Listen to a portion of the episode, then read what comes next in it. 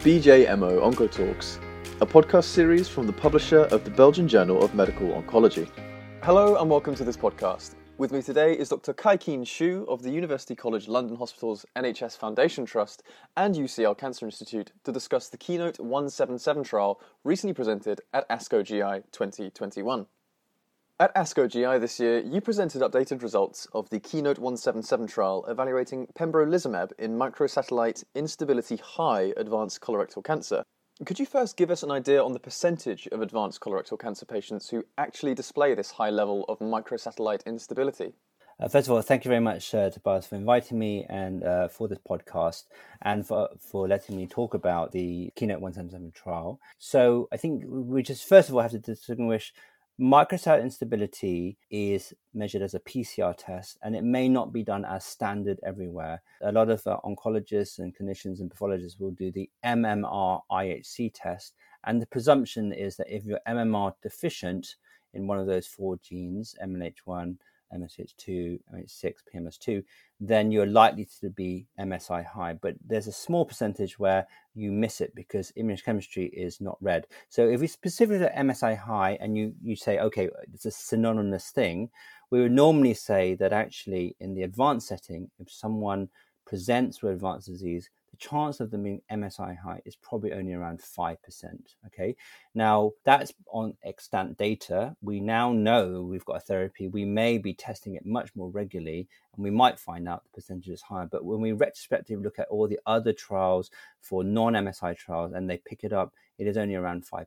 What is more interesting is that in the earlier stage settings, the, the MSI is in a slightly higher percentage. So, for example, in stage two colorectal cancer, you're more likely to find MMR deficiency or MSI in about maybe 15, even 20% of patients. But in the advanced setting, first presentation of relapse or new presentation of metastatic bowel cancer, probably only around 5%. And how do you assess microsatellite instability in clinical practice? Yeah, so so having said what I just said in the first answer, what I say is is contextual to what are you trying, why are you doing what you're doing? Okay, so for most patients uh, where I work at uh, University College London Hospital, new patients will come through our tumor board or MDT, and they will come as new diagnosis colorectal cancer with a colonoscopic biopsy. Now, actually, the latest guidelines, certainly in the UK, is that you should be doing MMR testing on even the colonic biopsies. In fact, we think that the way to pick up MMR deficiency is better on the colonic biopsies than on the resection sample. So in terms of how we do it for early stage first presentation, we will actually do MMR testing on the colonic biopsies. If we don't, we can do it on the resection. We don't stand these go straight to doing MSI testing. Okay, so MMR testing is cheap and quick. You know, when you read it, it's not like a PCR test, it's not binary.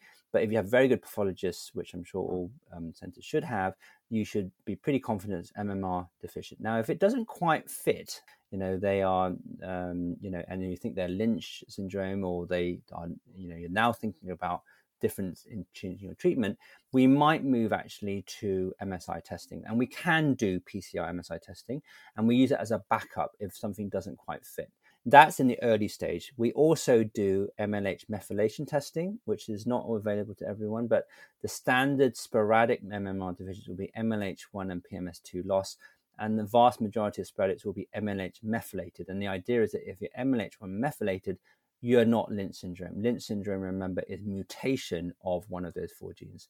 We also have platform tests, you know, with large assays, both academic and commercial, that can start looking at this thing called tumor mutation burden, but that is not standard. So we should not be doing TMB as a surrogate to MSI. For first diagnosis, I think MMR test should be a reflex test you shouldn't need to wait for the MDT to do it. But everything else, I think, should be discussed at MDT or the pathologist talking to the oncologist or the surgeon if it's going to make a difference. The results of Keynote 177 were published in the December issue of the New England Journal of Medicine last year. Could you briefly recapitulate the top line results reported in that publication? The top line data was it was powered to a, a co endpoint of progression free survival, overall survival, and the second interim analysis has shown improved progression-free survival of 16.5 months on pembrolizumab versus only 8.2 months on chemotherapy. That's the progression free survival. And um, the secondary endpoint of response rate and duration response have also been reported. And one of the concerns is that the PFS for pembrolizumab is slightly worse in the first four to six months. So more patients were progressing in the first four to six months than chemotherapy. But then the inflection point happens, and then it really pulls out that they don't progress. Maybe if they do respond, they don't progress after around four to six months. The response rates are driven really by the much better complete responses, 11% versus about 3 4%. And I, in the duration of response, shows that if you do respond, okay, then, uh, you know, uh, two years, 88% of those patients who are on pembrolizumab are non-progressing versus only about 35. So you know, the overall survival has been quoted in the in the New England Journal paper. We have said we at that point, and the interim analysis date for that was February 2020, that we didn't have enough events. So we powered to 190 uh, death events, and at that point we only had, I think, 125. I think the important thing is that still, if you look at the breakdown, less patients died on pembrolizumab. 56 patients have died on pembrolizumab versus 69. So one of the concerns I think has been, and then they progress on pembrolizumab, did they progress because they died? Well, overall, it looks like at least more people survived on pembrolizumab than on chemotherapy. And so, what was the new data presented at ASCO GI of this study? So the, the main new data was looking at this exploratory endpoint of progression-free survival to time from randomization to progression on the next line of therapy or any cause of death. And this is really important because this was a trial that allowed a crossover. Okay, that means the patients on chemotherapy first, okay, if they progressed and they were fit and they had to be re-screened almost almost as if they were in first line they could actually access pembrolizumab as part of the trial for again up to two years. If they weren't fit or they didn't want to be on the trial they could go off and have whatever they wanted in second line. And what this trial basically what the data shows is that in total 59% 60% of the patients on the chemo arm crossed over to some form of immunotherapy.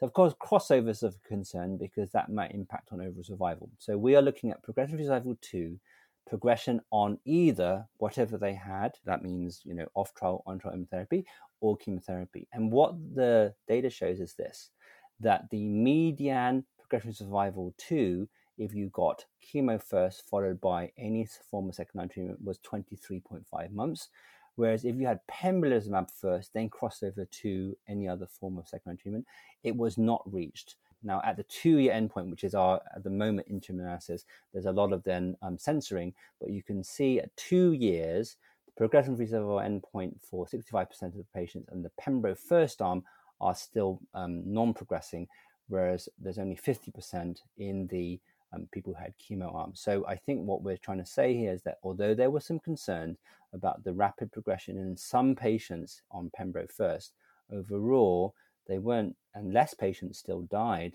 as uh, in an analysis on the pembro arm than chemo arm, is that we still rescue all our patients, hopefully, with second line treatment. And if you had pembro first, you still did pretty well on second line treatments.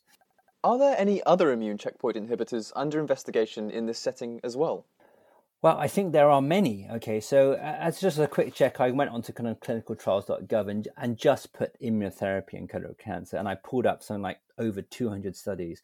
And even then, when I tried to pull it pulled it down and just say only ones that are recruiting and active, um, hardly any of them have reported. By the way, it's still about 95 studies, and and most of them, most of them are in advanced setting in combination with other immunotherapy modulators, radiotherapy, chemotherapy in the kind of local advanced setting, a few are in the adjuvant setting, okay?